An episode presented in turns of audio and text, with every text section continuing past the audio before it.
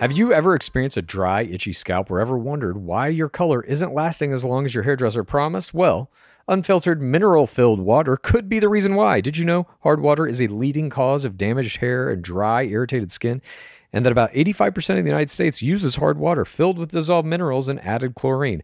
That's where Canopy's new filtered shower head comes in.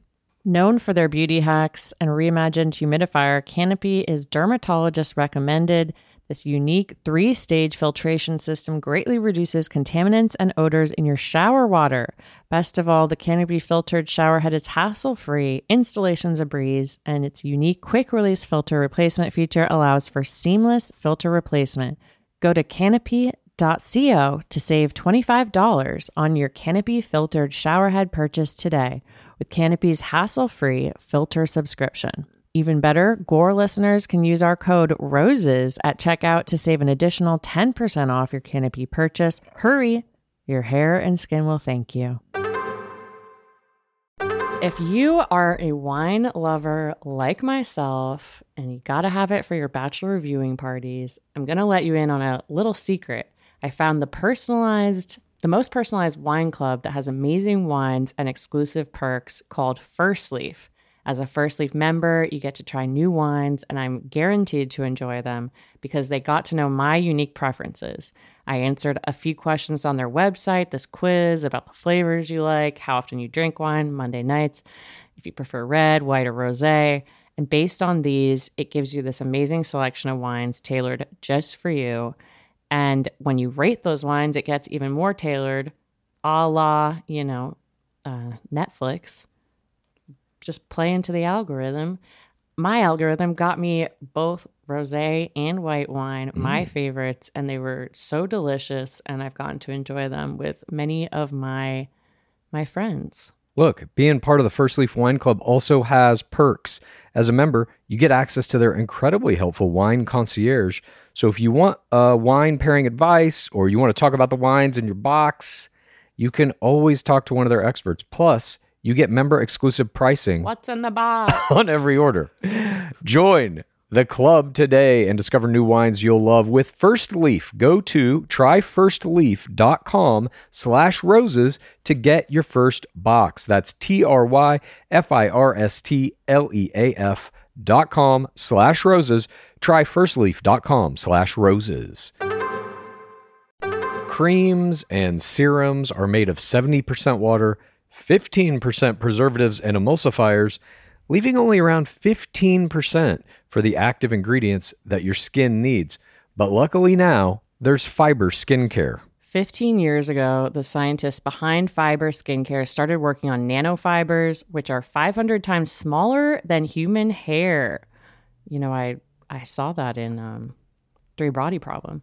Mm. One year ago, they patented a way of wrapping the nanofiber around oil or liquid based ingredients. This means they can deliver five times the active ingredients compared to creams or serums, as there is no need for water, preservatives, or emulsifiers. The first formulation made with this technology is plant based, anti wrinkle.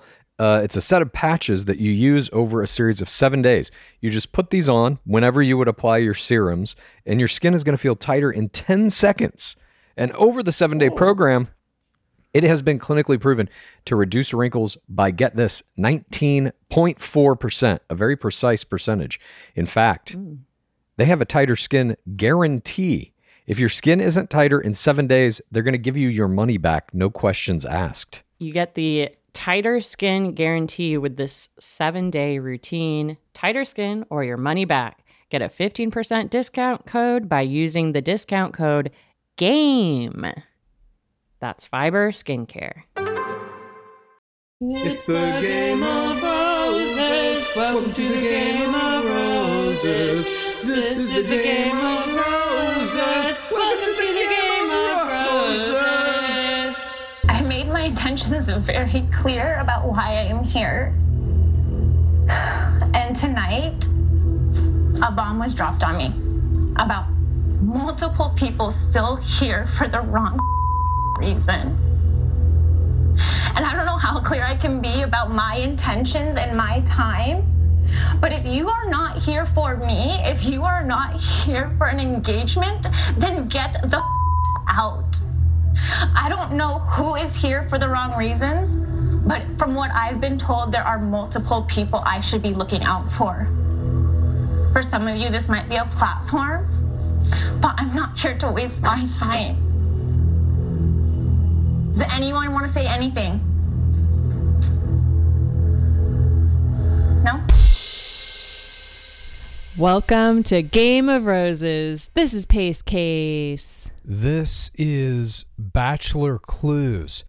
And tonight. Wowie! Okay. tonight we witness Did I get it in before the intro? You really did. That was a wowie. And tonight was a big wowie. It was the first game of the regular season. We got our first group dates. We got our first one on one. We got some tattles. And we got our first cocktail party. And we also got our first real rose ceremony. Just kidding. No, we fucking didn't. Because the producers do this shit all the fucking time. Just give us the fucking rose ceremony. Why do this? I mean, I guess they just do it every season now, but the only thing I can think of is it's to keep K. Smitty one more week. Carl. I guess. But he like gave himself that nickname tonight. they they also called him like Swizz or something at one point, or he called himself that. But they can keep him for as long as they want, whenever they want. They don't need to generate this this fake thing of like, oh shit, is he going to stay or not? The producers have already made that choice. They can keep him or not as they see fit. But other than that, other than the presentation of the game being marred, being dissected Fucking by the producers, yeah, exactly. Other than that, I really enjoyed Once tonight's again. game. Oh, I loved it. There was so much juicy, juicy content. I mean, both group dates were fucking fantastic. The one on one date was fantastic. I mean, we just saw so many beautiful staples that Yeah. it's just like nice to see. It feels like home, you know? We got an I Love Cleveland right at the top. this place is sick. there was a lot of high level play, there was some very low level play, and there was play coming from our lead, or at least our lead was doing the bachelorette thing at a level I've never seen before. Oh my god. This shit is fucking incredible what we are watching Katie Thurston do. We got two PTCs from her tonight. Clare Crawley level. Two PTCs, tears basically every time she opened her mouth. We got the 4TWR So ultimatum. 4TR. We're we're gonna get into all of this, but Yeah. also before we do, a quick note: we will be covering more of this on Uh-huh. Thursday, of course. But the Lyondike twins are among us. We are living in their world now. They draw breath. They have a video on YouTube. they have some pictures on Oh my Instagram. god. Please go check them out because we are in a new parasocial fetus era. Have they cracked 300k? Oh, they're at 299 now. That first post is gonna do it. I mean, they'll be at they'll be in the 300k club tomorrow. Poor Alessi. Ah, Alessi still holds strong at 350. We'll see what these Lion Dyke twins can do, and then we're gonna have to see what they can do once they get split apart and they have their own separate Instagram accounts. I don't know when that's gonna happen, but at some point in their lives. We'll keep you all posted on the, whenever the divergence is. 12 years from now, when we're still covering the Lion Dyke twins. I know you're all on the edge of your seats. Okay, with all that said, let's get into this and give everyone what they came here for. And now, Pace Case and Bachelor Clues proudly present analysis of play in this week of our beloved game. This is Game of Roses. we start. The sun is shining over Tam- the Tamaya resort. A bird in a tree flies off. Not my creature of the week. Katie's walking. She says, I'm excited for this week to start. It's a challenge to let go and trust this journey. She's sitting on the ground pondering. And we see the guys move into Tamaya. Someone does an I Love Cleveland to the Tamaya Hyatt. I don't know who it was, but they said, This place is sick. They're all kind of doing it. I love Cleveland too. They're all like in a big pack, like, Yeah. oh shit, dude, look at this place. It's like, yeah, I mean, I guess it's a nice resort, but it's, out in the middle of the New Mexican desert. It's not like they're going to Paris or something. I I, I also saw They're this in moment Paris and was just like. Shut your mouth. oh, sorry. I was like, whatever. The producers definitely have told them like, get excited. This is awesome. Go in there and really live it up.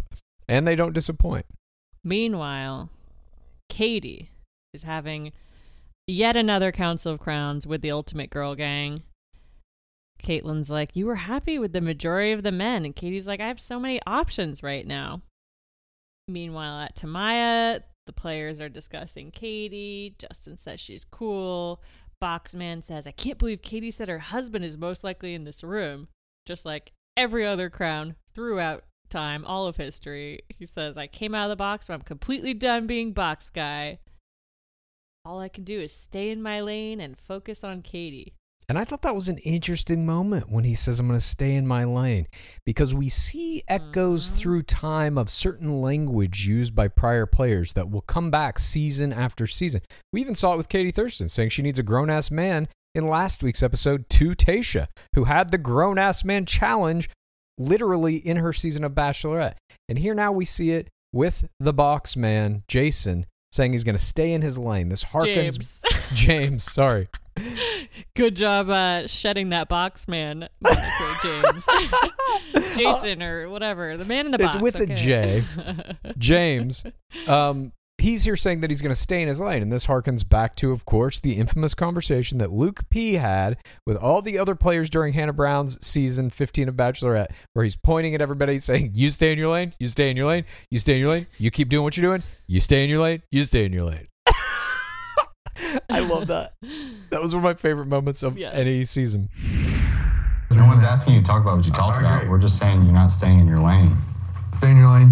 You, you, you, you.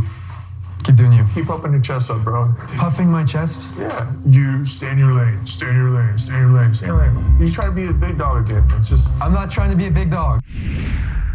Canadian Brendan repeats one of Katie's lines. She's the best version of herself, which makes it easier for us. I they keep repeating this line. I don't understand what this means. I'm the best version of myself. Like I think it means like it's a timing thing. Like She's ready worse. now. You know? She's got all of her shit together at this moment. Mm. Best version of herself, ready to find her person.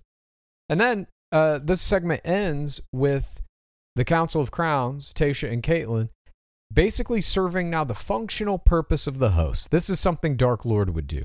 They tell her that she's going to have two group dates and a one on one. It's the setup of what the game is going to be.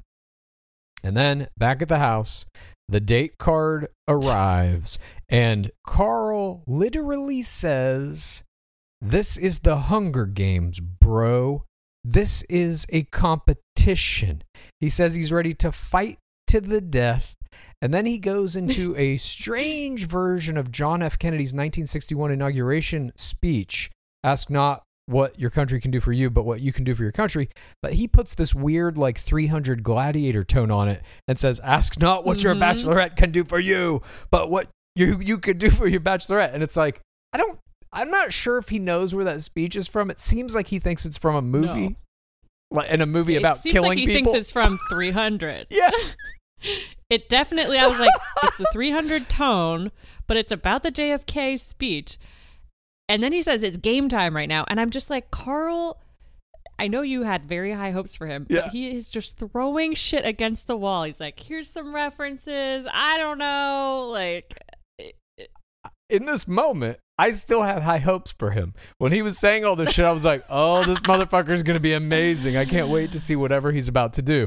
And then obviously what happened happened. But still in this moment, I was like, he's openly talking about gameplay. He literally calls it the fucking Hunger Games and says it's a competition. I was there for that.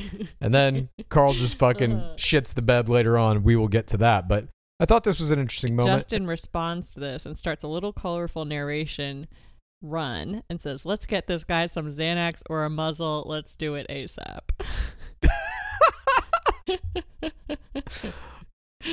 And then we read out the group date card. We have 10 players on this group date. It's going to be Christian, Garrett, Trey, Courtney, Mike P, James, Justin, Thomas, Connor B, and Carl, of course. Carl says it's go time. And the date card reads I'm looking for a great love. Love Katie. The guys at this point, we cut outside, and all the guys are walking toward Katie in this big group. Thomas and Carl literally sprint to her. They are in a foot race, broken ahead of the pack to see who can get to her first. Thomas wins this race and pulls her up into what is essentially a forced Huju. This is a high, high degree of difficulty for the male player. It is, however, a low level Huju. I don't know if Katie was not enthusiastic about the Huju, if she just wasn't ready for it, but she gets no ankle lock. Obviously, there was no approach. The cling is obligatory at best, and we don't even get to see the dismount. But points here, at least in my mind, to Thomas for pulling off a forced Huju. I don't know that I've seen this before.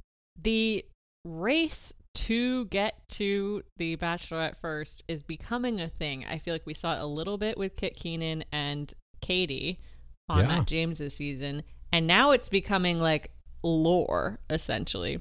Carl has lost this race, and he references it later in the episode, like this was a huge like leg he missed out on. Totally. It made me think that both Thomas and and Kay Smitty are in the pit, but If K. Smitty is in the pit, I am embarrassed by what he is doing. If we have anything to do with his play at this point, we might have to quit the podcast because oh my god, It was can't even call disgraceful. professionals. what he did was it was an affront to the game and to everything that I stand for. we get some ITMs loading shit up. Virgin Mike. I'm sure I'll find something I'm intimidated about, but I haven't really come across it yet. Cue the sex positivity themed group date, the date that is specifically designed to torture Virgin Mike. It's unbelievable. Like anytime you go into this game, future players, don't tell them things that will fluster you. Don't tell them things you're uncomfortable with. That's going to be the the central theme of a fucking group date or a one-on-one. They're going to get you every fucking time with that. And yeah, here it happens. Katie brings them inside a building. There's a bunch of couches. Spotlights appear on various sex toy props in a dark room. There's a heart made of roses. I was like, is this calling back Justin's Kringle? There's lingerie, handcuffs. Virgin Mike is freaked out by all of this. He ITMs all of his ITMs. He looks on the verge of tears during this group date. He says, I have no idea what we're doing, but it's a dark room with sex stuff. And at the end of the spotlights around the room, we see MJ the vibrator, which has been black boxed except for the bottom control panel. Then the stage lights up fully. There's a bed, and the lady in a pink jacket emerges. It's Heather McDonald, who is my Jorge Jorge Jorge Jorge Moreno bystander of the week. She says today is about lots and lots of love. And Katie introduces her and says, I brought my friend who is also a mother, a wife, a writer, a comedian, but most importantly, the host of the Juicy Scoop podcast, Heather McDonald. As a podcaster, I loved that it is more important to be a podcaster than a wife or mother or comedian, etc. Is this the first time we've seen hard. a podcaster be a guest person on one of these dates? Ooh. I saw this and I was just like, oh fuck, we got a shot. We might be guest hosting a group date one day. Hey, I know that seems We crazy. should both wear matching pink jackets like like Heather McDonald, noted podcaster. Yeah, we should definitely be wearing some kind of matching whatever. But I'm telling you now, it sounds crazy. I'm speaking it into the pit. We are going to host a group date. well, we've definitely had podcasters before. For instance, Bristowe and Adams are both podcasters. and Okay. They've hosted dates. But they're bachelorettes. too. I'm just saying. I'm all about the facts, baby. I think you and I could host a group date where they have to Uh-huh. maybe it's even talking about gameplay where it's like a sports breakdown of how they've been playing. Ooh. We kind of do what we do. It could be a thing where we do a podcast and we interview them, kind of like they did that one where they had to go to iHeartRadio and do a live radio show. Remember that? Oh, I was picturing more of like we play the role of the like family friends that they used to bring in back in the dark seasons who like interview all of them and like live with them in the house. yeah, I'm down to do that too. I'm just saying, this gave me hope. I was like, holy shit, there's just like some podcast person on here. We got a shot. I mean, she's very infamous according to Garrett. She's a well-known comedian for one specific area and I believe that's sex. Garrett's colorful narration is terrible, by the way. So then she opens up the first part of this group date, saying she's going to help Katie find the best lover. And this is a kind of a version of an obstacle course style date where she's going to ask them trivia questions that are kind of, are you smarter than a fifth grader style? We've seen this in a bunch of other group dates in the past. And the first question she asks is, What's the woman's largest sex organ? And all the guys have to write their answers on little whiteboards and reveal them. James says vagina. Mike P says vagina. Justin says tongue. Courtney has something on his uh, whiteboard that says the blank, especially if she's on steroids. What? Yeah, I paused it and and looked at it, and I was like, I don't really know what I that means. that. Connor then has her brain. Correct answer. Good job, Connor. Well, I personally thought that it was skin. And Healthline says skin is your biggest organ, but maybe they don't consider it a sexual organ. I don't know why it would be less sexual than the brain. I thought it was skin Um, as well. By the way, this article also says that interstitium might be the largest organ, which is a contiguous fluid filled space existing between a structural barrier such as a cell wall or the skin and internal structures such as organs, including muscles and the circulatory system. And they so just found that shit, uh, the, like within the past yeah, two that years. was from 2018. yeah, Yeah. past three years. Noted podcaster Heather McDonald then asked them, How many erogenous zones does a female body have? Box James says, What does erogenous mean? Is that real? That's an act, right? I don't know. I don't know. Poor Box James. was definitely wasn't necessary to to say that. Uh Heather asked what article of clothing increases your chance of having an orgasm. Artist Justin says matching set equals confidence. I thought that was an interesting one. Trey says a bra. Courtney got the right answer, which is socks. Then she asks, What is the most effective sex tool for women? Garrett says the right lube.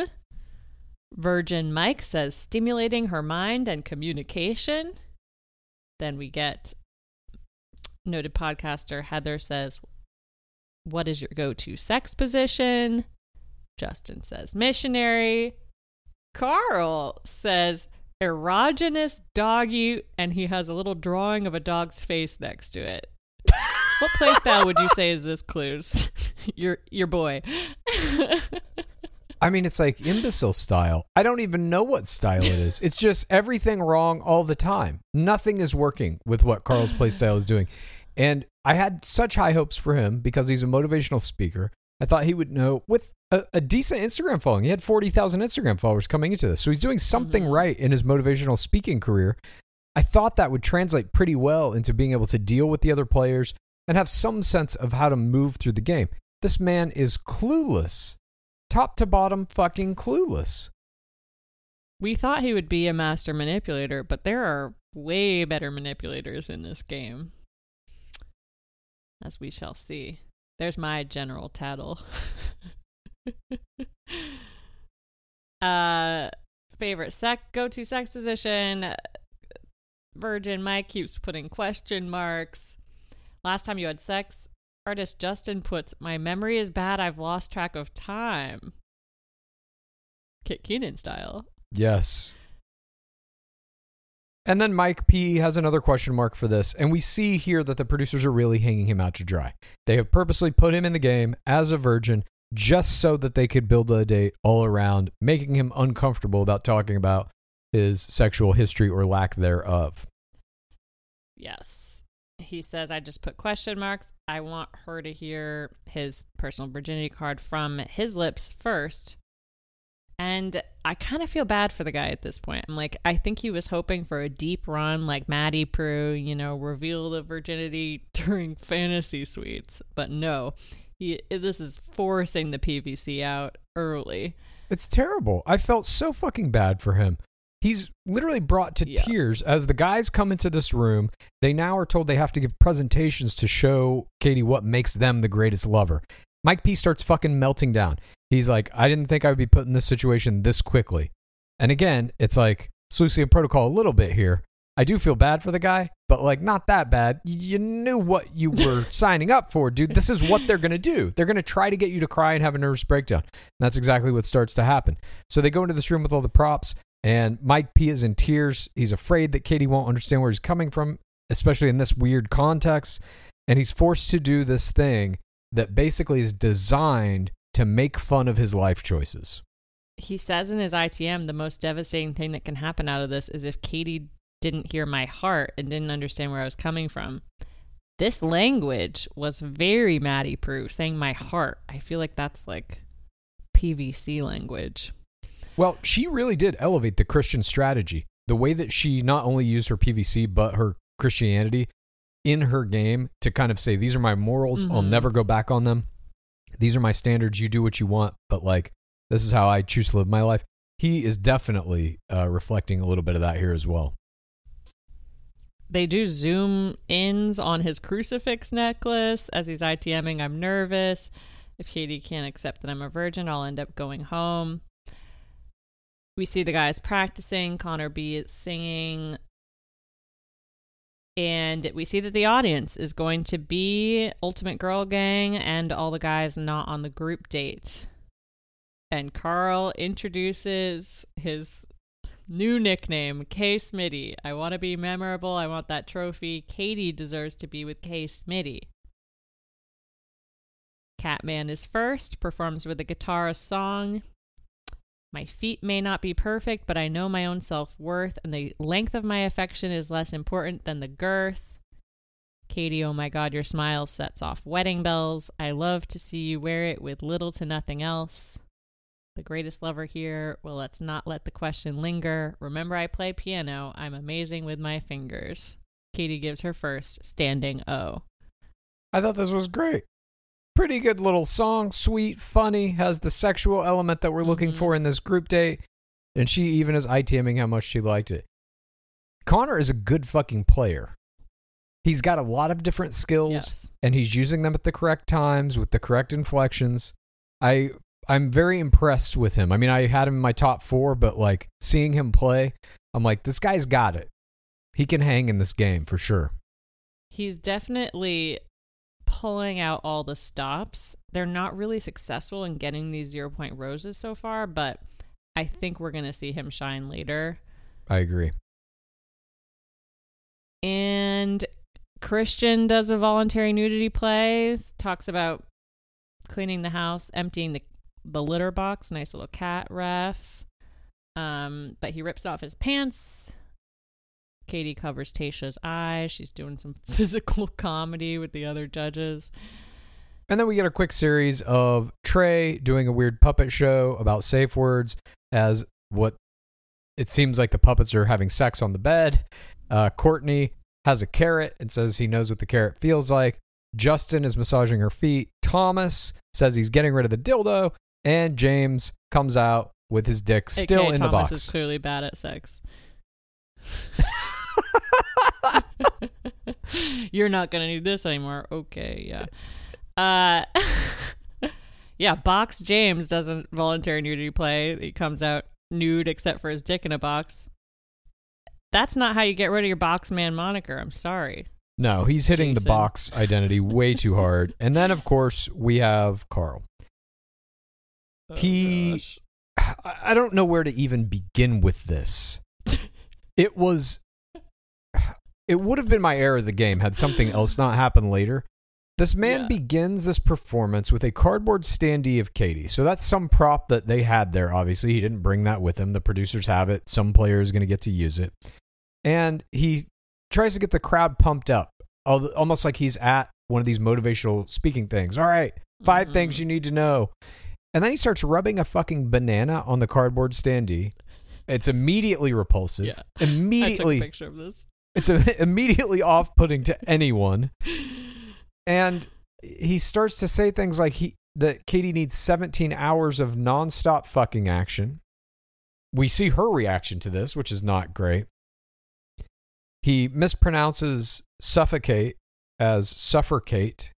The other guys all make fun of him for it. They're not liking him. His second audience game is deteriorating. His first audience game is deteriorating and his third audience game, unbeknownst to him, is also deteriorating because what he's doing does not set him up as a clear or good villain. It doesn't set him up really as anything they can use, not even a fool. He's just meandering in this kind of weird gray area of like a like creepy and kind of gross, dumb, too brash.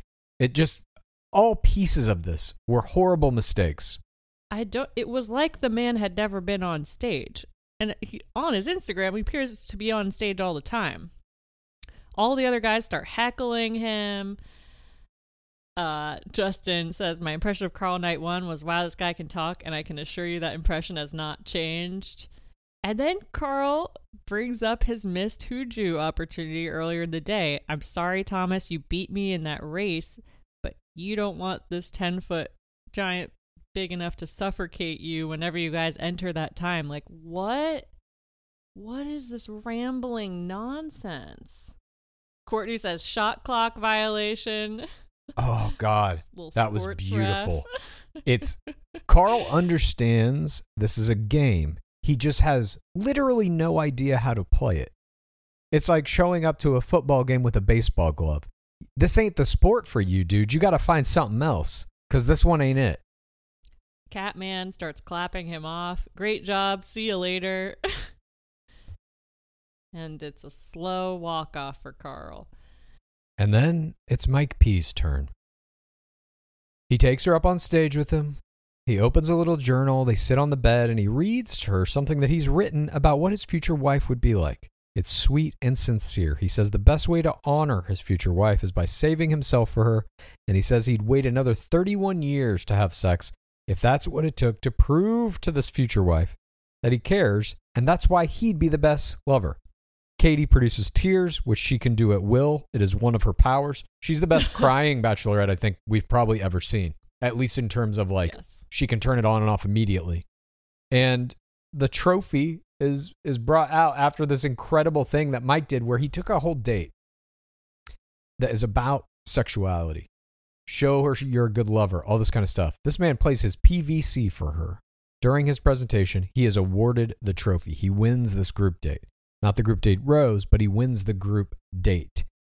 I was blown away by this insanely strong PVC play. I don't know that we've seen a stronger play. Arguably Madison Prewett because it was a later game play What? and had a- proof? but like for it to be this early, it was forced out of him. And it was like, you know, fuck you, producers. I'll play it and I'll win. It was fantastic. I mean, I personally took it more as producers set it up this way to be like, look, it's okay we tortured this man. He gets the GDW. no, but if some dude would have pulled her up on stage, shirtless, and like had some kind of a hot, steamy interaction with her, that guy would have won. I think. You is know? that what you would have done? No, I don't know. That's a very hard date to like. I- feel like in those dates, you don't want to stand out because it's you're walking a razor's edge where you can start Yeah. dipping into Carl territory. It can get gross real quick. So I think you want to keep it like what Connor B did is something where what I think I would do. I would try to keep it cute and funny Mhm. and Cute song. get off the fucking stage as quickly as possible. No harm, no foul. And then I got the after party to work on the group date rose, which is the real prize anyway.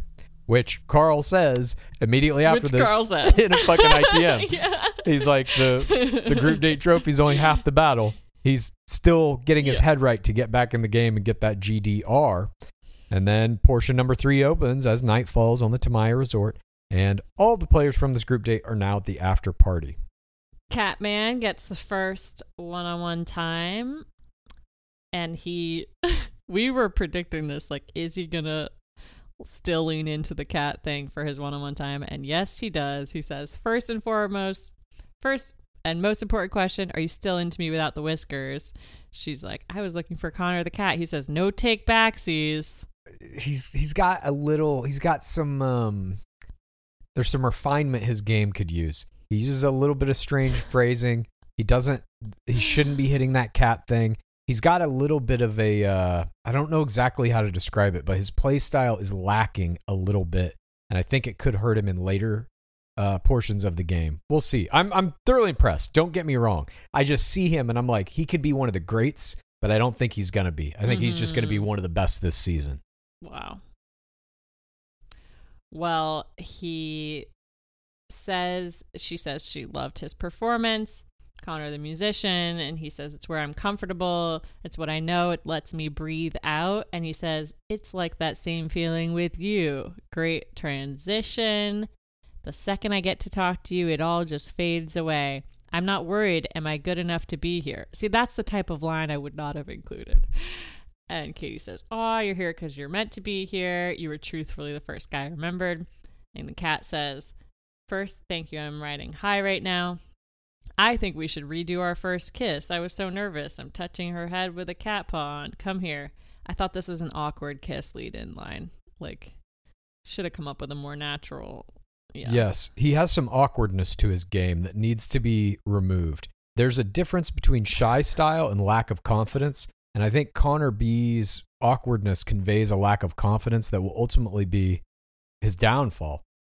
What we're talking about with Grippo, though, we'll get to that in a minute, but that's Mhm. shy style. There's not a fucking ounce of confidence missing in shy style. It's just a way of playing. Mm. But Connor B is doing well. I, I think he's still going to make it far. I still think he might go to the top four, but he Mhm. ju- there's just that missing confidence in his game. He's like relying on gimmicks a little too hard, I think. But anyway, yeah. Back at the house, we hear a loud knock and another date card has been delivered. This time it's a one on one that reads, Let our love run wild. This is for the Shy Style Master, Greg Grippo. I just want to mention a little thing about Shy Style. I've got a bunch of DMs from people. Is Shy Mhm. Style the same as PVC? Is it the same as Good Girl Strategy? No. Shy Style is, and we'll get to it later. He he he does a bunch of Shy Style stuff this episode, this game. But if you think of like Mhm. Madison Prewett, for example, played Good Girl Good and Girl. PVC, was not Shy Style ever. She was aggressive and dominant constantly. Shy Style is about lack of aggression, but maximum amount of confidence. So you're playing an aggressive game, but it doesn't seem like it. You're hiding it. Madison Prewett never fucking hit it. She fucking schooled PP in a one-on-one basketball game. It don't get less shy style than that. That's like super aggressive style. I think there's some overlap. I think there's walls that are hmm, Sure. played by both Maddie Prewett and Grippo. There's a 4TRR in the like awkwardness of it, but Grippo is not lacking in confidence. That's for damned sure. You can definitely tell like he he plays it off well getting this card. He says, "I was not expecting that. It validates what I'm feeling. Not going to lie, I'm really excited." And Andrew Milkovich, a man from my top four, then plays time cop here, says time is money and the rich just got richer. Nailed it on the head, Andrew Milkovich. hey, he still could be he still could slide into the final four. He's not getting highlighted at all, but They gave him that see. line. That was a good line, I thought. yeah. Then we're back at the after party, and the group date rose, aka the GDR, sits on the table, and all the players are anxious about it. Carl is focused on it. Got to get that rose, he says. Mike P gets his one on one time. They laugh and joke about his PVC. Trey gets some one on one time. They talk about the puppet show. Carl then gets his one on one time. He asks her about her day. They hold hands extremely awkwardly. He says he knows a good thing when he sees it, and he asks her when she was last in a relationship before the show, two years ago. He says the same thing for him. He doesn't want to get into his last relationship, though. And then he pulls out some fuzzy handcuffs, and he's like, We got to make good on that promise. And this was one of the props from his best lover performance. And then Thomas comes in and straight steals from Carl. Carl doesn't even put up a fight. He puts up no defense, no attempt to block this steal. He's just like, well, gotta go. I couldn't believe what I was watching. For a guy who is so into the game of this shit, he's just gonna let another player be like, my turn now. I, I really am so disappointed in Carl. I had such high hopes. I mean, he had to give it to him. Thomas is now the alpha forever after winning that race. I think it got to Carl. I truly do. I think you're right. uh Thomas does a little how you do it. By the way, I think we're gonna see a little preview that Thomas might be a master manipulator and his shit. Oh my god. Katie says you've been on he's like, How you doing? Plays a how you doing. Katie, you've been on my mind a lot. It's a connection you can't explain. Thomas says, I can't tell you how happy that makes me feel. The way you carry yourself, characteristics you have, the strength that comes across so naturally. That's what I'm looking for in a partner. I know it's going to take a lot of work and energy, but you know when you feel something, can't fully explain it. It's magic. Love level one. Gets a kiss. Not only a kiss, he pulls her onto his lap and he gets a little upper thigh squeeze. This is a level up from just a kiss. He is engaging the chemistry game at a level no one really has yet. And I agree with you, Master Manipulator. This motherfucker doesn't say anything in this. You know what? Mm-mm. I like the characteristics you have. What the fuck? What does that mean? What characteristics? What are you talking about? I just like the way you carry yourself. How do I carry myself? What do you mean? He's saying nothing. It's just these Yeah. general vagaries that sound decent. It's pretty fascinating to watch. Now, again, we, we have to keep in Yeah. mind whoever's getting these roses, Katie's not making any of these choices. This is all producers. Everything we're watching is how the producers want us to see it. Nonetheless, you still have to have these believable plays. You still have to get these moments for the producers to be able to believably keep you in the game. And so here with this kiss, Thomas does just that. I think he got the group date rose so that the producers could piss off Case Mitty. Carl. It seems like that's all they're doing at this point. They're trying to get him to explode. I agree. Yeah. But yeah, Thomas gets this group date rose after Katie comes back and gives Connor a mention, gives Thomas a mention, gives Mike a mention for sharing his PVC, and then Thomas actually gets the rose, the producer choice. And Carl then ITMs about how he's getting mad about not winning the group date rose, as though he had a fucking chance. Like, does this man really think he's got a fucking chance at all? Yeah, he said above, he said, Our energy is fire. She's eating it up. He does think there's a chance. Jesus Christ. But he also says, uh, gonna have to fix this during the cocktail party. He's already thinking about the next step of this game while he's still on the group date.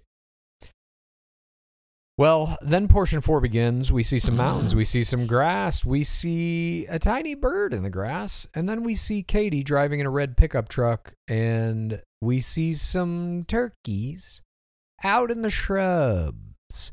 Katie says, Those are some big ass turkeys, and these big ass turkeys were my.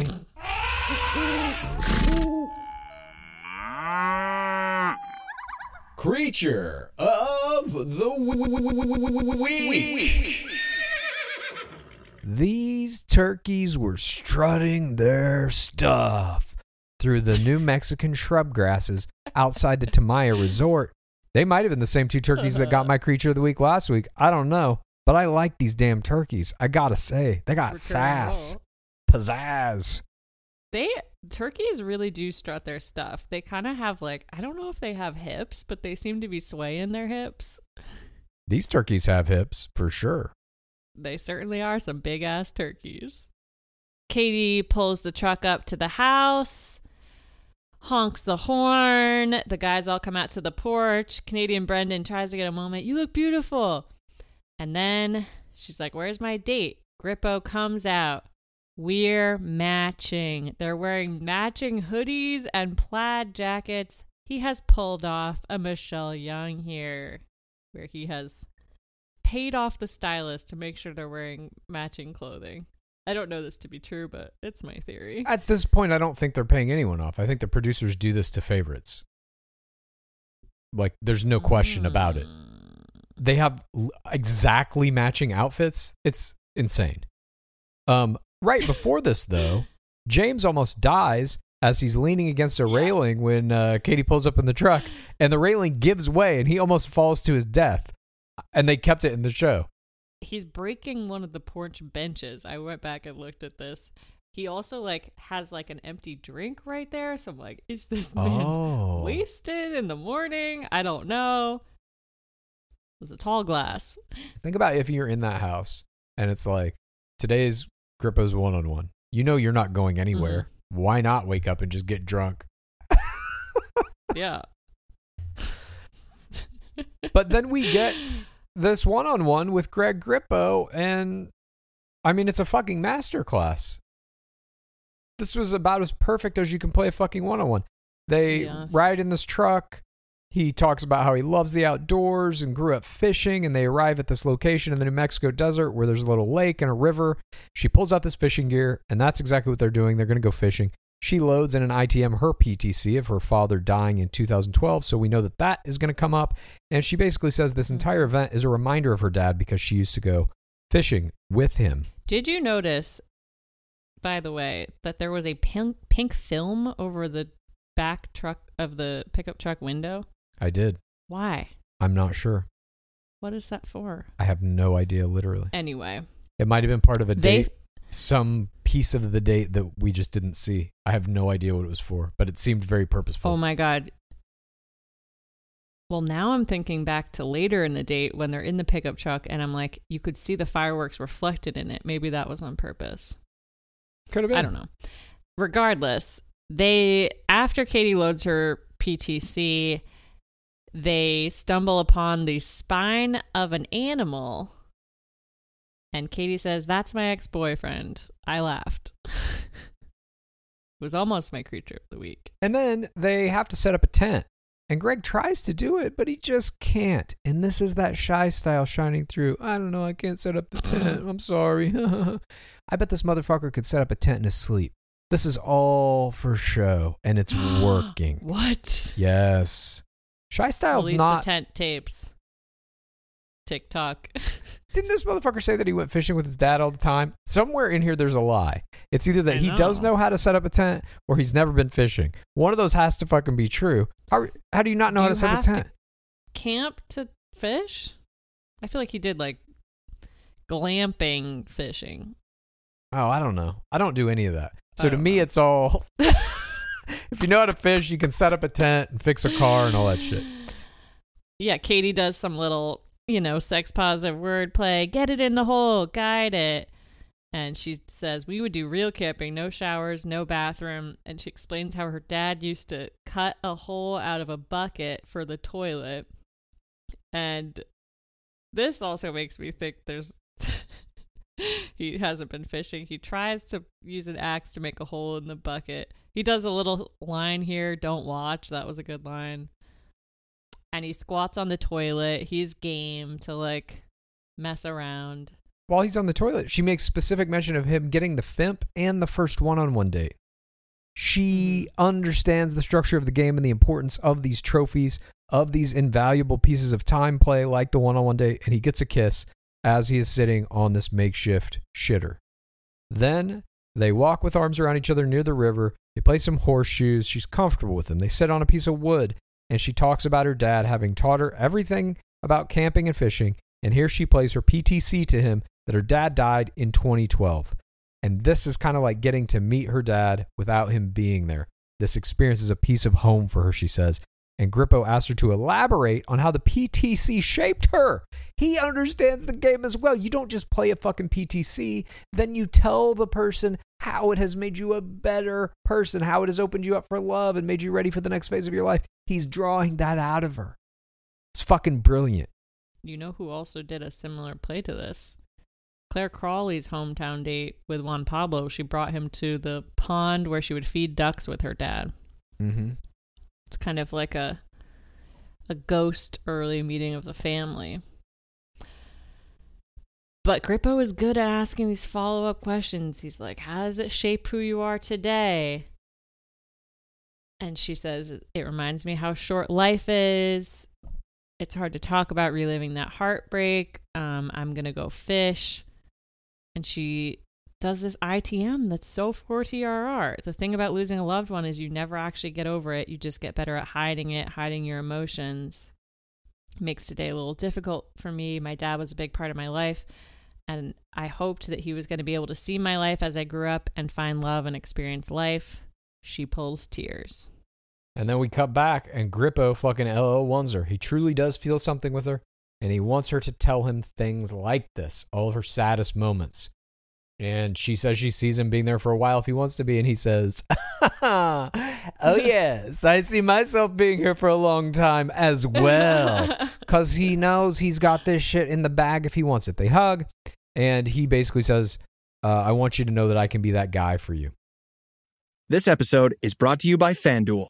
Football is back, and the best bet you can make is downloading the FanDuel Sportsbook app. It doesn't matter if you're new to gambling or an old pro, FanDuel has something for everyone. And as an official sports betting partner of the NFL, you know your bets are safe. There's also never been a better time to use FanDuel because right now you'll get up to $1,000 back if your first bet doesn't win. You can even turn a small wager into a big payday with a same game parlay bet. Just sign up with the promo code Spotify to place your first bet risk free on FanDuel Sportsbook. Download FanDuel today. 21 plus and present in Virginia. First online real money wager only. Refund issued as non withdrawable site credit that expires in 14 days. Restrictions apply. See terms at sportsbook.fanduel.com. Gambling problem? Call 1 800 Gambler. This episode is brought to you by HP Plus. In a world full of smart devices, shouldn't your printer be smart too? It is with HP Plus. These printers know when they're running low, so you always get the ink you need delivered right when you need it. Plus, you save up to 50% on ink, so you can print whatever you want, as much as you want, anytime you want. Huh, that is pretty smart. Get six free months of instant ink when you choose HP Plus. Conditions apply. Visit hp.com slash smart for details. Life is full of things to manage your work, your family, your plans, and your treatment. Consider Kesimpta, ofatumumab 20 milligram injection. You can take it yourself from the comfort of home. If you're ready for something different, ask your healthcare provider about Kesimpta and check out the details at kesimpta.com. Brought to you by Novartis Pharmaceuticals Corporation. This episode is brought to you by Disney Plus. Disney Plus, Hulu, ESPN Plus? Stream all your favorites with the Disney Bundle. Disney Plus has Loki and Luca. On Hulu, watch originals like American Horror Story and Nine Perfect Strangers. And ESPN Plus has every match of Spain's thrilling La Liga. Get the Disney Bundle today for only $13.99. Includes Hulu ad supported plan. Access content from each service separately. Terms apply. See thedisneybundle.com for details. Portion 5 begins The sun is setting. We are back at the house. Brendan is doing the rose math about how many guys are left and how many roses there are. Trey describes his nightmare scenario not getting time with Katie on a date this week, aka turtling, and the date card arrives for the second group date. We are going to have eight players on it John, Andrew S., Kyle, Josh, Aaron, Brendan, Hunter, mm. and Cody the target of Aaron's rivalry, which was begun in last week's night one. We never really knew why that was, but we will get some more information on that as this group date unfolds. And Michael is the only player who did not get a date. This is the package deal father, widower, and he ITM's doubt and the difficulty of being away from his package deal. He says eating him alive. He also loads a love level one. I like Katie here. I like Katie a lot. But unfortunately for Michael, he has a bye week. Back at the night portion of Grippo's one on one date, Katie says she struggled a bit opening up today. The loss of my dad is a heavy pain, regardless of time. I'm trying to balance getting to know you and have a good time while being open about how I'm feeling. It's tough to relive these childhood memories and be happy. And Grippo says, I want to know these sides too and what makes Katie Katie. It's okay to be vulnerable with me I understand how hard it is to open up to someone in that way. He tells her that he knows how much strength it took for her to tell him about her dad because, get this, he lost his dad too. Katie tears immediately, and this playing of a mirror PTC on the night portion of the very first one on one date of the season by Greg Grippo was my. Play, play, play, play, play of the game. Not only does dad die, he tells us that he had stage 4 cancer and he only had a month to live after this diagnosis, and that Grippo's best memory in his life was his dad waking him up at 6 in the morning to go fishing. We don't know if that's true or not, but he's going to put it as part of this PTC, gives it a little extra flourish, makes it seem more sincere, Mhm. and he says that he wishes he could have told his dad before he died that he would have met somebody like Katie, and he cannot look at her while he's saying this. This is shy style. He's not able to make eye contact with her because the pain of it is too much. He's almost huddled in a corner as he's saying this. It's this idea of like, oh, I'm so hurt by this, and oh, I can't do anything. Meanwhile, it's it's so confident. It is such a power move to not look her in the eye in this moment because it lets her realize, oh fuck, this is so hard for him. And the fact that he's opening up and really saying it must be sincere. Or at at the very least, that's what it's conveying. I don't know what she's actually feeling because I think she's a student of the game as well. But she produces tears. He produces tears. And uh, of course, we know in this moment he's going to get the fucking rose. This was almost my play of the game. Not quite. But he held back this parallel PTC, saved it for the night portion, Sarah Trott style on Matt James's season. Like after Katie is talking all about her father passing away, the whole day portion, to not say, oh yeah, my dad died too, it's almost crazy. But he also included tear play, got tears, tears from Katie. After this, he plays Walls, says, Seeing my mom without my dad. Since my dad died, it's been hard to give myself to someone. But I want you to know I'm here for you. I think that's what I'm trying to say. Shy style. He knows. He knows what he's doing. Uh and he and he says I'm sorry after like tearing up and Katie says you're doing fine which was such a like interesting moment to me of like don't worry you're not being too weird on this TV show like supporting him I don't know it was a it was it felt like a true moment of connection I read it as she was telling him, "You're like playing the game correctly," which is maybe a a slightly more cynical Okay, view of exactly what you said. But um, he was he was playing it great, and then they they hug, they hold hands, they come out of this dinner. He's got his one on one rose, and he gets a kiss, and of course, the ultimate honor is bestowed upon him. This is the fireworks date. Fireworks start blowing up he's being positioned either for a very deep run or a giant fall by the producers. One of those two things is going to happen. The other guys come out back at the main room. They see the fireworks. Somebody, I don't know who, says it's not a good sign to see the fireworks. So somebody knows the game. Katie ITM's a rare LL2. That's what I gave this at the end of this thing. Because she says, Am I falling for him? It feels like it. It feels like I'm falling for him. Oh, What is that? Oh, I gave this love level loading love level three. Interesting. Falling was used. But you're right. She is being prompted. It feels like I'm falling for him. That was a little I'm bit of a half step to me. I think that's three. I, I feel it's two. Maybe it's a 2.5. 2.5. Yeah. yeah. But that's our first even love level two from Katie of the season. Grippo's able to pull. Yeah. Extraordinary work. Um did Trott get fireworks too? It's like the whole thing was planned. I don't remember if she got the fireworks or not. Then we get to portion number six. The opening shot of this portion is storm clouds on the horizon. And the producers will often do this when they are queuing up a portion that is going to have a fight in it or some kind of big dramatic thing. And of course, that is what we see. Kaitlyn and Tayshia sneak into the room where all the men are sleeping. They are dressed in denim on denim, crazy cowboy outfits, and they perform a home invasion. This is a style of group date, or this is an element of a group date that the producers do from time to time, where they will send in, usually it's the lead, the bachelor or the bachelorette will come in to do it. But because the hosts are no longer Dark Lord Harrison, which would be creepy as fuck, they send in Tayshia and Kaitlyn to bang on pots and pans and wake up everybody in the house. People who are on the group date, people who are not on the group date.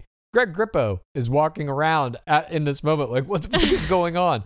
He clearly is not on the Wait, group can date. Can you imagine DLH storming in, slamming on pots and pans? Wake up! I no. If he was doing it, I think it would be Tings.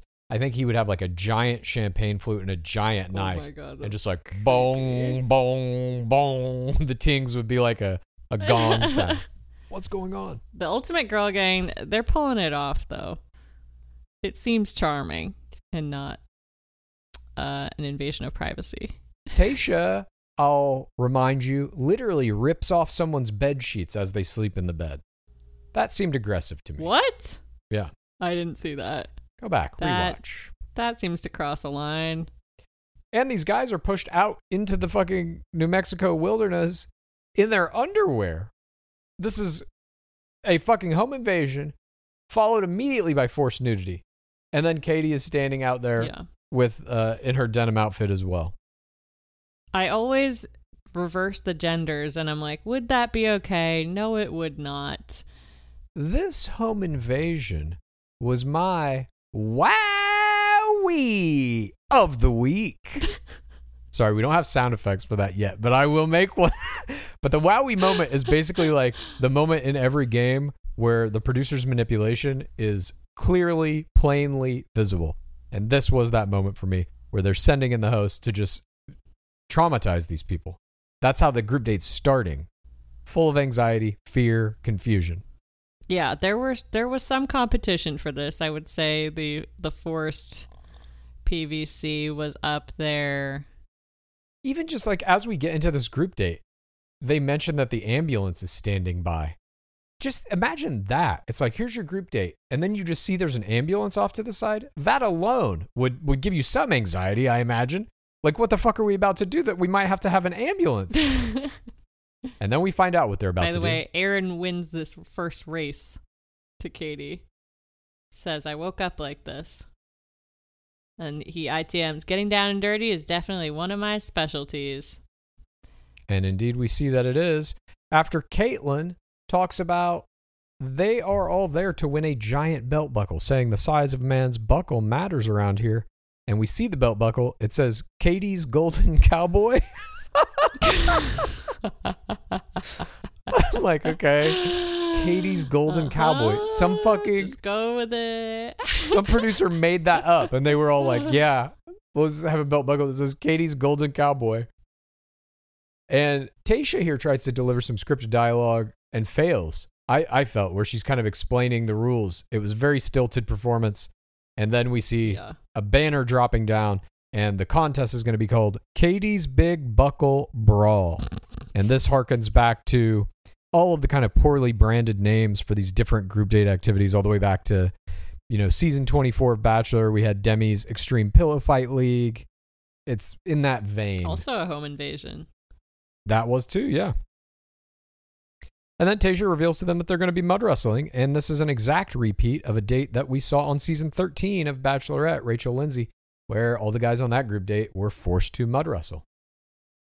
They all have uh, cowboy tots of jeans, plaid shirts, and cowboy hats. Hunter tries a little character. There's a new sheriff in town.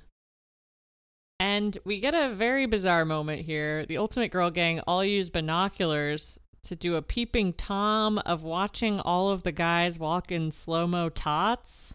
This made absolutely no sense to me. Whoever came up with this, try again. This is it. I just don't understand it. Why do they need the binoculars? I get the guys coming at you because they'll sometimes do shots like that, like they did it in um, fi- season fifteen Bachelorette with the guys coming out in their kilts for the uh, whatever that was, the Scottish games. But They've it's done the women in the race car outfits. They line them all up, have them walk in slow mo. yeah, Armageddon it's, um, style. It's the right stuff, is where that shot was made famous. A movie about astronauts. Are you sh- sure it wasn't Armageddon? Armageddon took it from right stuff. I don't know. Time will tell. Time has told. what do you mean? THT. Time has told. anyway, anyway. I don't know. I feel like I'm like uh I'm like Justin. I don't know. I have no memories. Tayshia announces the winner is gonna get their own special time with Katie. Okay, this is gonna be a play for time. But this play for time is going to be subjective because no rules are specified for this game at all. So that means the producers No. get to select whoever the fuck they want to give this play for time to that person. We see that Brendan is going to be fighting Hunter first. They take off their shirts, they get on their knees, they're in the slop. Brendan is significantly bigger than Hunter. And then we cut to an old cowboy guy with a white beard standing next to a starting bell. And this old cowboy with the beard was my. Jorge, Jorge, Jorge, Jorge Moreno, bystander of the week. This man not only gets in a little bit of dialogue, which we'll get to in a moment, but he inaugurates this group date by getting a double ting on that bell with his little hammer. And this is the closest thing I feel like I'm going to get to a ting this season, so I savored the oh living God, shit out of it. Starved. You're starved for tings. You're accepting them from this unnamed bearded man. He definitely has authority. He's ringing that bell. He's declaring the winners, but it is weird they never introduced him. And then in the first match, Brendan basically wins. Like he pins Hunter almost immediately. They stop wrestling, and then the cowboy says, uh, keep going. and we are now clear as day. We get to see that there are no fucking rules here whatsoever. It's just whatever the cowboy with the beard says. That's what is going to be happening now. That's this game they're playing. I like that Kyle in his ITM issues a will. He says, Andrew plays football. I don't like my chances. Mom, you're the best person I know. Father, you're cool too. Bros, you can't have my stuff. Well, I mean, this is like we've seen this type of shit in other seasons as well. Boxing matches where one guy is like fucking seven feet tall, 500 pounds of solid rock muscle, and the other guy's like 120 pounds. He's like, I've never fucking Yeah. even done boxing, and just gets obliterated. They always set up shit like this. And this is where we get the shot of the ambulance. People are. just- I mean, if I walked into a group date and there's a fucking ambulance sitting there, I'm just not doing it. Sorry. I'm not. It's crazy to me. Uh, your Jorge Moreno bystander of the week does a little joke with a hint of homophobia, I believe, saying to Josh and John, "Let's go. This isn't your senior prom." Heather McDonald would never. Noted podcaster. And then ultimately, we get finally to Aaron and Cody, and we see the rivalry paid off. They strip down. Aaron says he knows Cody from back home in an ITM, and that Cody is 4TWR. And this seems like a real fight. These guys are really going at it, flexing their muscle, trying to get some aggression out here. All the other players notice it. Kaitlyn, Tayshia, Katie, they all notice what's going on. And after this fight ends, Tayshia comes out and says, the winner was the one that fought with the most heart and conviction. So blatantly saying this is subjective. There were no rules. There's no objective way to determine the winner. This is all bullshit. And Aaron is the one who wins. Of course, the producers have made this selection, and it pushes Cody over the edge. In an ITM, he basically says he hopes that Aaron won't use his play for time to tattle on him, and we know that's exactly what's going to fucking happen. At the commercial, they do a "We're casting the next Bachelor" show. Sorry to Baylock Eye and his Dark Promise. It appears there will be a season twenty six. Oh, there will be a 26. Uh huh. What is this? what is this vibe? It's just there's gonna be a season 26. I assure you. And this is my wowee moment of the podcast. Haunting clues.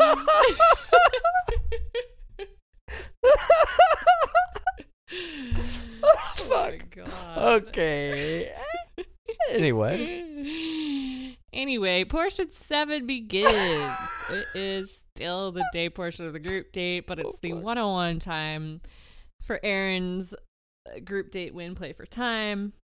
He says, Sorry, I'm so gross. Katie says, I feel bad. You're all scratched up. He says, 100% worth it.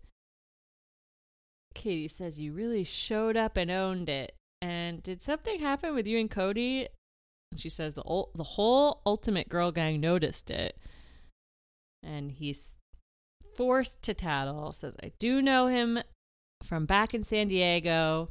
He's not cool. We're not friends. There's some social media posts, things that rub me the wrong way. I know he really wants to become famous. Get on the show for those reasons. The way he handles situations I find disturbing. It's just malicious. This is like how are all of these little sentences connected to each other? I don't understand. His posts are malicious. What is at he this point, handling? Calling out anyone by saying they just want to come on the show to be famous is absolutely absurd. Everyone on the show is there to be famous, including Katie Thurston. Yeah, maybe she'll fall in love, maybe she'll fucking meet a guy or whatever. But uh, the fame is why you're all there. The social media is why you're all literally there. I feel like that has to be removed as a, a 4TWR accusation, like that they just want fame. That I, that to me holds no water. But here it works. And Katie ITM's fears about people being there for TWR. This is my real life, and I'm here to fall in love. If you are here for a hidden agenda, that's not going to be a secret for long, she says. It's like, it was never a secret. If he really truly is there just to be famous, the producers knew that the whole time and put him in because of it. Also, secrets can last the whole season. Jed Wyatt. Uh, but Cody says my chances are extremely high to get the group date rose tonight. But he gets a BP, a bachelorette's preference. He's the first one called out at the after party, and this is not a good bachelor's preference like uh, Michael, package deal man, got. This is a bad one. Katie confronts him. Aaron let me know he knows you from outside the bubble, described you using words such as malicious, unkind, and that's concerning to me because being kind is one of the most important things I look for in a person. And Cody says, I'm not that way at all. That's just not factual information. Aaron tells the guys, I've known him a while. Values like integrity, things you don't want. A person who lacks certain things to be on the show to begin with. Canadian Brendan backs him up. Aaron's protecting Katie. Aaron, I'm protecting all of you and Katie. Back on the one on one time with Cody, Katie says, He said you're here for fame. Cody says, I wish I knew so I could clarify. We were never really friends. And Katie says, It's concerning that you don't know each other and he would go out of his way to say something untrue. So one of you are lying to me. Cody says, It might be exaggerating. And Cody is completely stone faced here. Cody's lack of face play during this accusation was my error, error, error, error of the game. It's his lack of face play. That's the error. Yeah. Yeah. okay. It's concerning. It comes off very 14WR. I agree. I mean, he could look. He could have called Aaron over for a two-on-one at this point. Clarify anything. Offer up a reverse tattle on Aaron. He just plays dumb. And the stone face is like I mean, she refers to it later as being like it seemed Yeah. like he was bullshitting me. This was also my Error, error, error, error of the game. not the lack of face play, but his complete mishandling of a 4TWR attack. He mentions one line through the whole course of this conversation where he says, I assure you, I'm here for the right reasons. You can't just say that. The right reasons are Katie Thurston. You have to say, I'm here for you. You have to say, I don't know what the fuck he's saying. I came here for one reason, and it's to see if we have a connection. And you've been through this. You know how rumors get started about people. One happened on your season that threatened to destroy somebody's life that was completely false. That is now happening to me. It's not me you Mm. That should be worried about. Great response. Of course. There's a million ways to defend a 4TWR attack, especially on a forced tattle like this. It's complete bullshit. His lack of understanding about how to handle this was a gigantic error. And I can't I was just watching it like, dude, you're not even gonna say anything. You're just gonna stand there. And then of course she fucking walks him out. And that's that. Sayonara, Cody. You came in with your blow up doll. You had some a chance to make that last a little while longer, but you fell victim to what I thought was one of the weakest 4TWR attacks I've ever seen. He had some social media posts and he's just kind of malicious. Huh? That's what you fucking go down to? Yeah, they have a small little. I mean, Cody pulls Aaron and then says, You're making me look bad. Aaron says, It's my responsibility to bring it up. And Cody says, How would anyone know we knew each other if you kept your mouth shut? Kind of reminded me a little bit of um, Victoria P. and Alayah Benavidez, season 24, where they had known each other and like decided to keep it quiet until someone caved. Um, and then Katie refers to his lack of face play here. He didn't seem genuine. He didn't have a facial expression of surprise. He looked rehearsed. I would be devastated if that if that accusation was a lie. And she's ITM's the fact that someone could be here for TWR is so scary produces tears again. And meanwhile, this is what I'm talking about when I say she's doing these bachelorette things at a level we've never seen. She doesn't care. She doesn't give a fuck about 90% of these guys. There's one or two that she kind of likes. The rest of them are just like, line them up for the producers, kick them off in whatever order you want, weave your little stories. She doesn't give a shit about this, but she is able to turn that shit on at will. And this is exactly what a bachelorette has to be doing right here. You're questioning the sanctity of the process. It's like you believe in the process, but do they? Do the other players? Because one bad apple can spoil the bunch. She's seen it happen. Uh, she is just brilliant at conveying exactly what needs to be conveyed at every step of the way during her journey here. She's creating her own cliffhangers. And she eliminates Cody. Unfortunately, I don't feel we have trust. No point to drag it on longer. Appreciate your time. You have to respect my time as well. And he says, I hope you find what you're looking for. And then we get a few of the turtles ITMing frustration that Cody and Aaron's drama have kind of taken control of the night. And portion eight begins with a shot of the moon. We're back at the after parties. The guys discuss how wild it was that Cody went home. Aaron says he can't remember when he last spoke about another guy, but if it's necessary, he's going to do it. And he's empowered here because he issued a single tattle and it fucking blew the target of the tattle out of the water instantaneously. Didn't even have to wait for a fucking rose ceremony. It was just like, uh, he had a dumb Instagram post and he's kind of a dick. Bye. That's all it took. He's got to be feeling like he has a superpower and he can target anybody he fucking wants to right now. Someone else who might have superpowers is Andrew S. Says, I was pissed, frankly, with the whole Cody Aaron incident. I just want to spend that quality time with her. And he performs what is sort of like a group date knock knock. Katie has said, I need time to myself. She's going to go cry by the fire. Andrew brings her a drink. Hello, love. Wanted to be the first to come check on you. Would you like to come talk inside? And he tells her, I want to reiterate my purpose of being here. I'm definitely here for you. Want to comfort you, put your mind at ease. Katie says, I'm glad I addressed it early on. Takes me a minute to be- get back into it. The scariest thing is learning someone is 4TWR. Truly, at the bottom of my heart, I believe in this process. And he says he does too. This is a dual praising of the process. This whole conversation is a joint play by both Andrew S. and Katie Thurston. Andrew says, I was raised by a strong woman. We struggled a lot. My mother did everything with a smile, and you didn't recognize you were struggling because she didn't make it seem that way. I had the worst sneakers, wore the same jeans throughout the week. And this PTC about how Andrew S. was poor growing up was my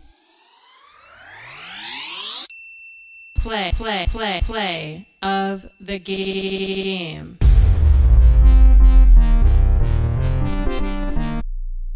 It had everything. It had details with struggles with clothing. They ta- they bonded over getting the free lunches. And then he coaxes out of our crown another PTC we didn't even know that she had, which makes them both so endearing. She then says that she was poor growing up, that they had a one bedroom between the three of us, and during Christmas, my dad built a fireplace out of construction paper and convinced us that Santa can convert it into a real chimney to get presents. And Andrew says, I know the kind of woman you are right now, that your dad's got to be one proud man because you are exceptional. I had no idea that about you. You got to stop looking at me like that, which is a perfect kiss lead in line. I'm a sucker for a good kiss, kiss lead in line. And Katie says, Maybe I'm looking at you like that on purpose. And Andrew says, Yeah, oof. And they make out. His charisma game it's off the charts. I know he was coached by his cousin Clay, but it's all it's working. Yeah, I agree. This was um, a very close second for my play of the game as well.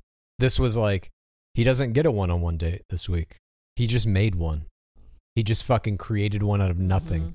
Out of this moment where Katie is off crying. It seems the night is fucking ruined by Cody and he says, "This is not a bad thing. This is an opportunity. Watch me go in and get this kiss, play my PTC, and get this fucking group date rose, which is exactly what happens.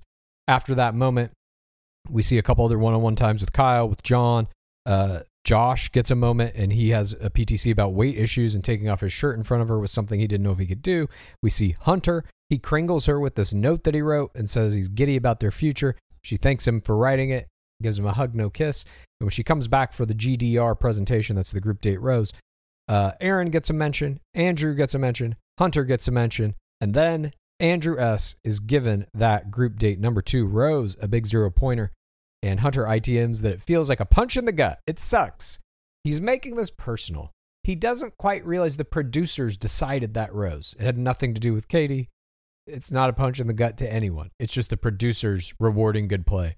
At least Hunter got a mention in that nomination ceremony. Josh played a PTC, didn't even get top three. I know his PTC got buried. I felt very bad for him because I also feel like that's a good PTC. And he was trying to use it. He just didn't know that he was up against Yeah. Andrew S. Those are the most difficult PTCs to know when to play. Are like if you're on a group date, you don't know what the other players are doing in their one-on-one time. And if you're going to use your Mhm. PTC, it better be a fucking good one to make sure you can cancel out any others. And here it just wasn't.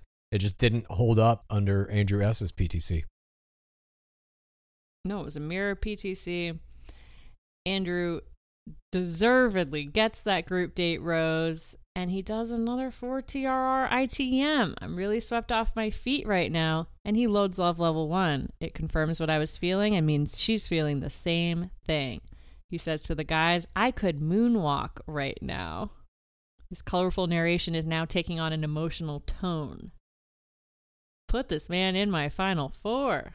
Sorry to Andrew Milkovich and David Scott.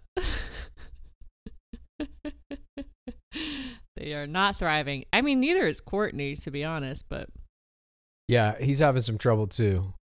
We open portion nine on 1,000 small blackbirds in a tree, strutting their stuff, representing Katie's 40WR turmoil. And these thousand birds were my.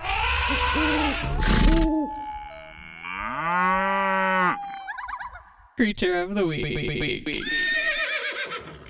They had an emotional tone about them. Mm.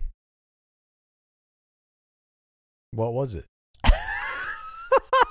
It was ominous. It was like, Oh. is she going to figure out which of these birds are 40WR or is she not? I don't know. All right.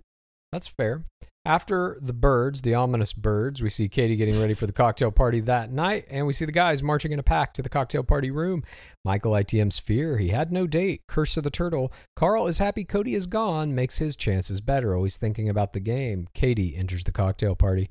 Trey is the first responder, handing her her drink. And Katie tells them all that she had to send Cody home because she learned he was 40WR. She appreciates the honesty and says, Please know that I am a safe space and need to know what's going on in the house. She welcomes tattling here. She's basically telling all the players, Come to me, tattle away.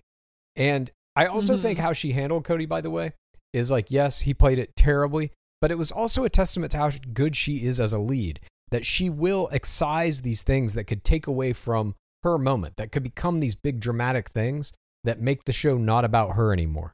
She's like, oh, this is a fucking Mhm. rivalry brewing. Get rid of that motherfucker. Camera's back on me. Thank you very much. She made that entire thing about her when it was actually about Aaron and Cody. Package deal Michael gets the Bachelorette's preference here. Katie says, I'd like to steal you first to make up for lost time. That's a great fucking move too by a lead. Like she knows he's the one who didn't Mhm. have the date, and she's not gonna let him fucking twist around and have to get a steal and all this kind of shit. She's like, "Come on, dude, I'll talk to you."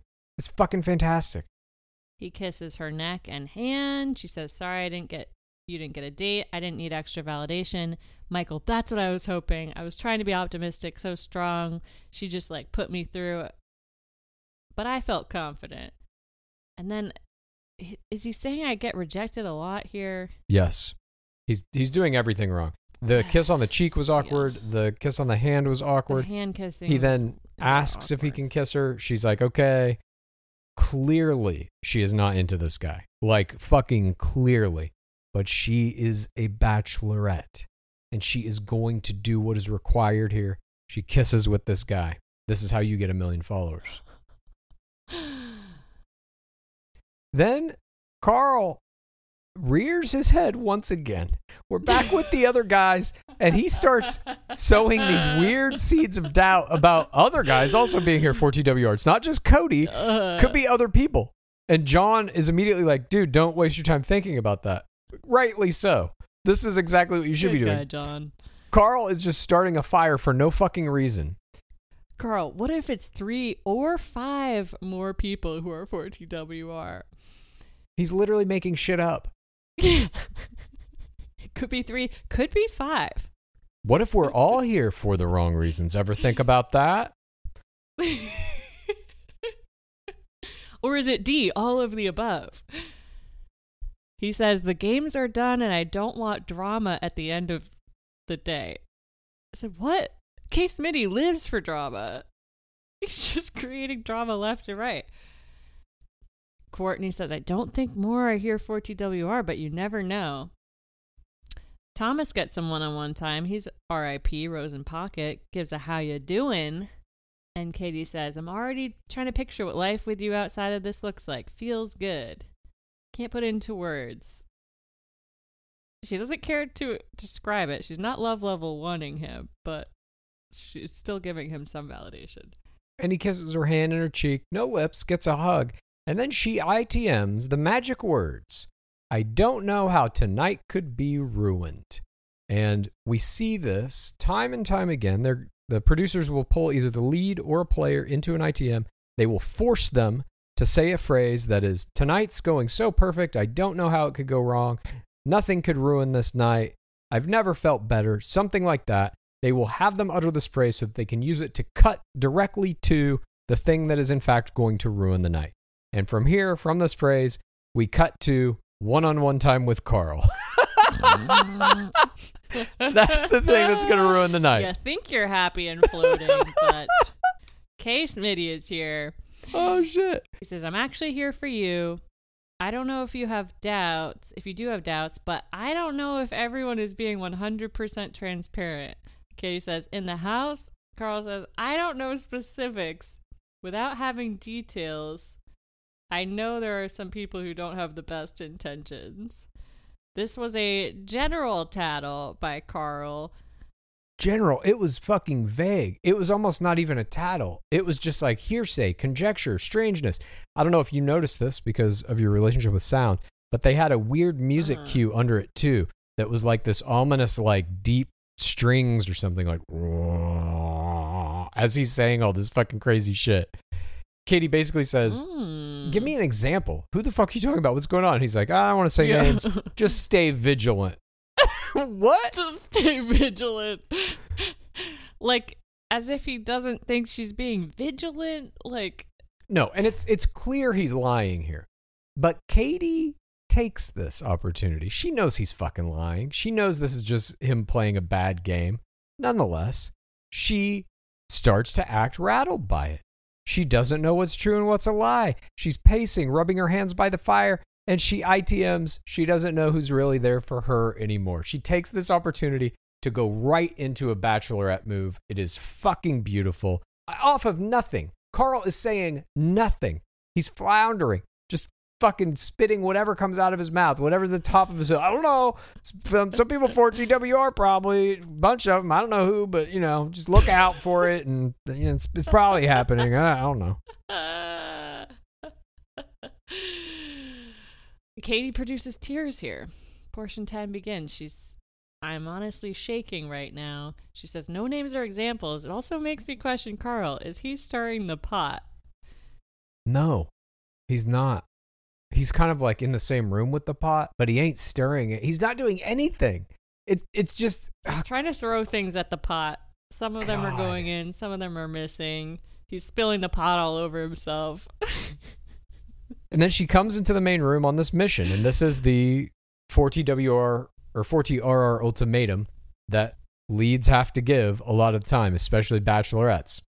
A good 40RR ultimatum should include a few elements.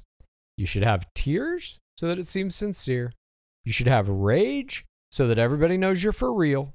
You should have victimization so people don't want this to happen to you again. And ultimately, you should have a clear expression of dominance and control over the game itself. She does each of these things in that order. She opens with tears, literally crying as she comes in. Says, I made my intentions very clear about why I'm here, and a bomb was dropped on me. Victimization. About multiple people still here for the wrong reasons, but she says for the wrong fucking reasons. This is the rage and I don't know how clear I can be about my intentions and my time, but if you're not here for me, if you're not here for an engagement, then get the fuck out. There's more of that rage. I don't know who is here for the wrong reasons, but from what I've been told, there are multiple people I should still be looking out for. For some of you, this might be a platform, but I'm not here to waste my time. Does anyone want to say anything? No? And she's in control of this entire situation now. She has silenced them th- this was as brilliant as it fucking gets for the 4TR ultimatum. I have never seen one quite like it that is so perfectly No. placed. It's tears, this is real. It's fucking victimization. Somebody fucked me up, dropped a bomb on me. So get out of the fucking door. There's my rage. And now you got anything to say about it? No. I control this now. It- was fucking beautiful. God damn it. It's it's a similar rage level of Clare's. That's why I didn't. It's because I didn't settle for men like that. Yes. But she's doing it in front of everyone, which Claire didn't do. Uh, she does a bachelorette, an aggressive bachelorette's preference here. Says Aaron want to go talk. I'm sure he fucking shit his pants. She brings her number one tattler to interrogate him between the two ladders of truth. Back at the guy chat, the guys are wondering who's the source, who did the general tattle. Trying to smoke Carl. out the rat. And Carl, fucking error upon bumbling error. Let me go Oh. ahead and say I spoke to her. She wanted to know who else do you feel is for TWR. He throws Katie under the fucking bus here this is just so fucking because he dumb. offered it up. You you literally never do this. You literally never do this. When you have Mhm. done something, you have told the lead something. Usually it's a tattle and it has ruined the night. It has derailed a cocktail party, an after party, whatever. They're going to try to figure it out. The other players are going to be like, "What the fuck happened? Who told her what?" You never say it was me.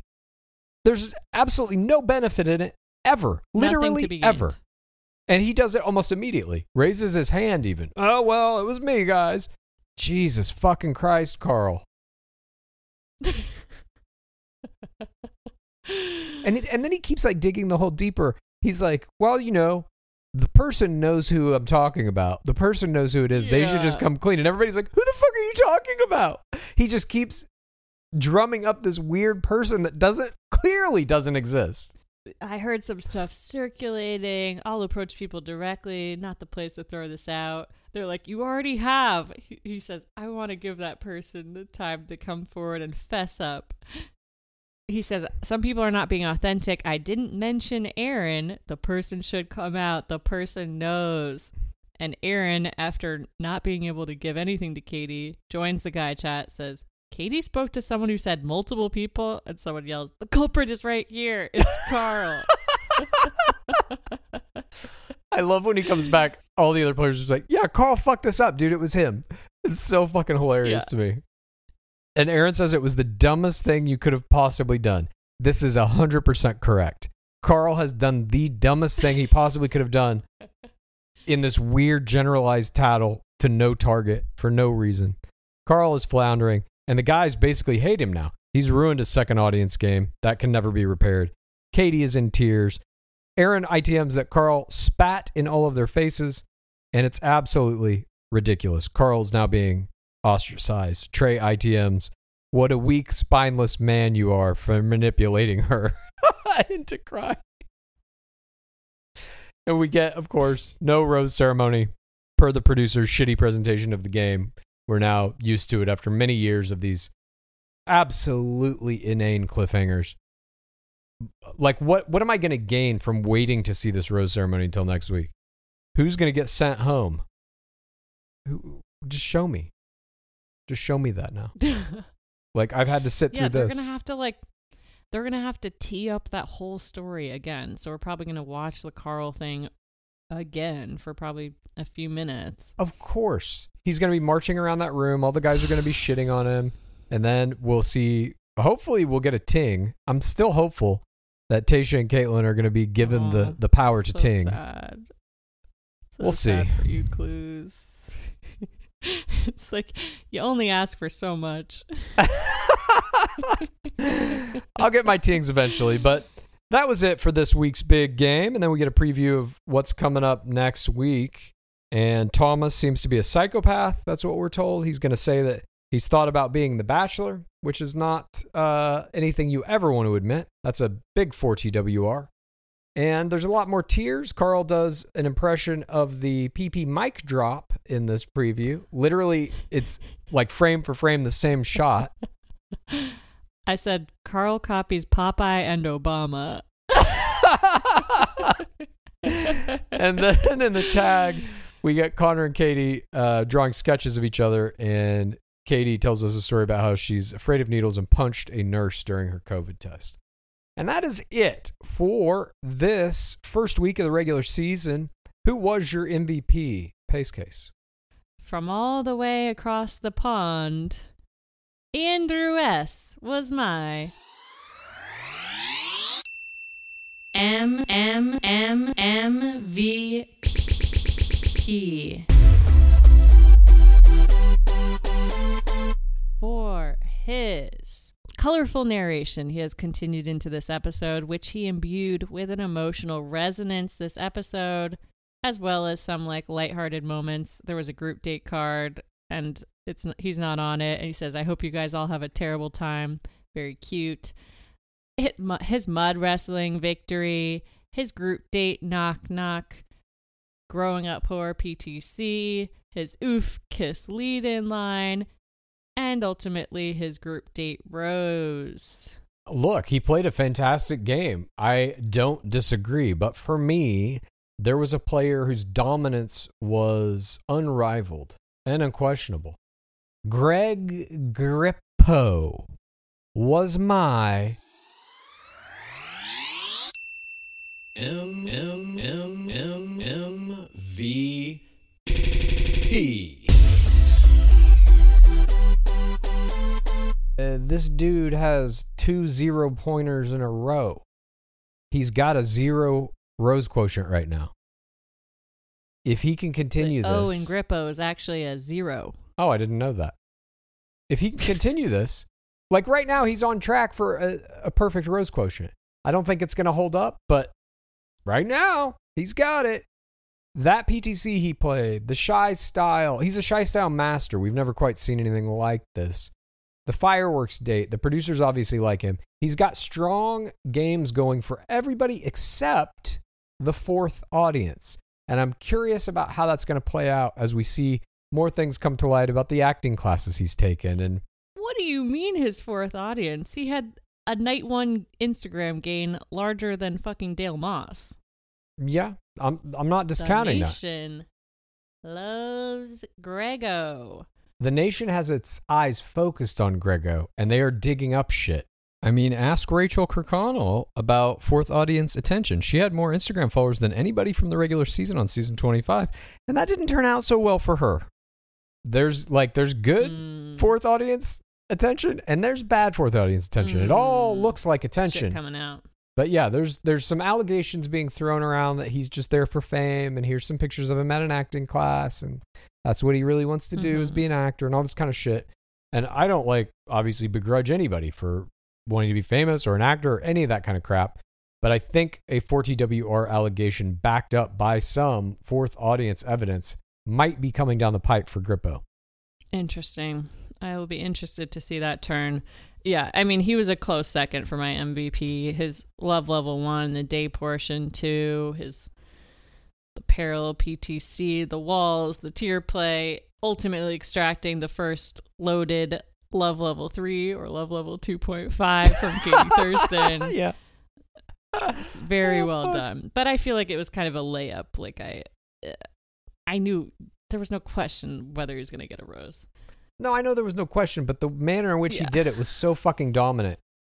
I- was just like, and he's got two zero pointers. Like the guy is, he's so far ahead of the pack at this point. It's, it's like another Mhm. game he's playing. But uh, that was it. Another week in the record books for the historic Bachelorette season 17. We hope you guys have enjoyed our coverage of the big game. And we will be back in 48 short hours to deliver this week in Bachelor Nation, where we're going to be going through all of the biggest news in Bachelor Nation, the gains from some of our players from this season, the ratings of the episode that we just watched. We're going to be delivering screams from the pit. We're going to be talking about all the parasocial plays that our players are making on Instagram, TikTok, YouTube, etc. And one of those plays is definitely going to be a little YouTube video starring two brand new human beings. And I can happily say the Luyendyk twins have joined the 300K club during the recording of this episode. What are they at now? 300K. Even fuck. I'm so Mhm. excited to see what happens with them. But thanks again, everybody, for joining us. And before we go, as always, what is the DWAB at? It has been 7,023 days without an Asian bachelor. Praise be our beloved game. Please rate this podcast. Please review this podcast. Please get a friend to listen to us and then please rate this podcast. Please review this podcast. Please get a friend to listen to us and then please rate this podcast. Please review this podcast. Please get a friend to listen to us and then. If you are a wine lover like myself and you got to have it for your bachelor viewing parties, I'm to let you in on a little secret.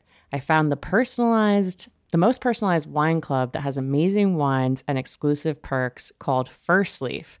As a First Leaf member, you get to try new wines, and I'm guaranteed to enjoy them because they got to know my unique preferences. I answered a few questions on their website, this quiz about the flavors you like, how often you drink wine, Monday nights, if you prefer red, white, or rose. And based on these, it gives you this amazing selection of wines tailored just for you. And when you rate those wines, it gets even more tailored, a la, you know, uh, Netflix just play into the algorithm. My algorithm got me both rosé and white wine, my favorites, and they were so delicious and I've gotten to enjoy them with many of my my friends. Look, being part of the First Leaf Wine Club also has perks. As a member, you get access to their incredibly helpful wine concierge. So if you want uh, wine pairing advice or you want to talk about the wines in your box, you can always talk to one of their experts. Plus, you get member exclusive pricing What's in the box? on every order. Join the club today and discover new wines you'll love with First Leaf. Go to tryfirstleaf.com slash roses to get your first box. That's T-R-Y-F-I-R-S-T-L-E-A-F dot com slash roses. Tryfirstleaf.com slash roses. Creams and serums are made of 70% water, 15% preservatives and emulsifiers, leaving only around 15% for the active ingredients that your skin needs. But luckily now, there's fiber skincare. 15 years ago, the scientists behind fiber skincare started working on nanofibers, which are 500 times smaller than human hair. You know, I I saw that in um, Three Body Problem. Mm. One year ago, they patented a way of wrapping the nanofiber around oil or liquid based ingredients. This means they can deliver five times the active ingredients compared to creams or serums, as there is no need for water, preservatives, or emulsifiers. The first formulation made with this technology is plant based, anti wrinkle. Uh, it's a set of patches that you use over a series of seven days. You just put these on whenever you would apply your serums, and your skin is going to feel tighter in 10 seconds. And over the seven day program, it has been clinically proven to reduce wrinkles by, get this, 19.4%, a very precise percentage. In fact, they have a tighter skin guarantee. If your skin isn't tighter in seven days, they're going to give you your money back, no questions asked. You get the tighter skin guarantee with this seven day routine. Tighter skin or your money back. Get a 15% discount code by using the discount code GAME. That's Fiber Skincare.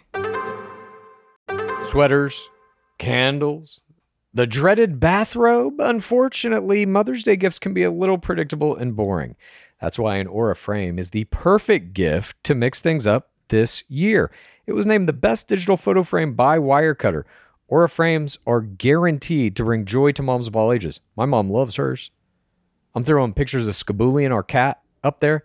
She's laughing. She's texting me. He's so cute. I wish I could meet him. Cute. It's the next best thing to to meeting my cat, really. You know, I love that it was so easy to set it up. I've recently learned I'm not good at uh, building things and I need an easy install. And Oh. this only takes about two minutes to set up the frame using the Aura app. Aura frames are Wi Fi connected, come with unlimited storage, so you can share as many photos as you want from your phone to your mom's frame. She'll be grateful it's not another sweater, and she'll love the frame to see more of you. And right now, Aura has a great deal for Mother's Day.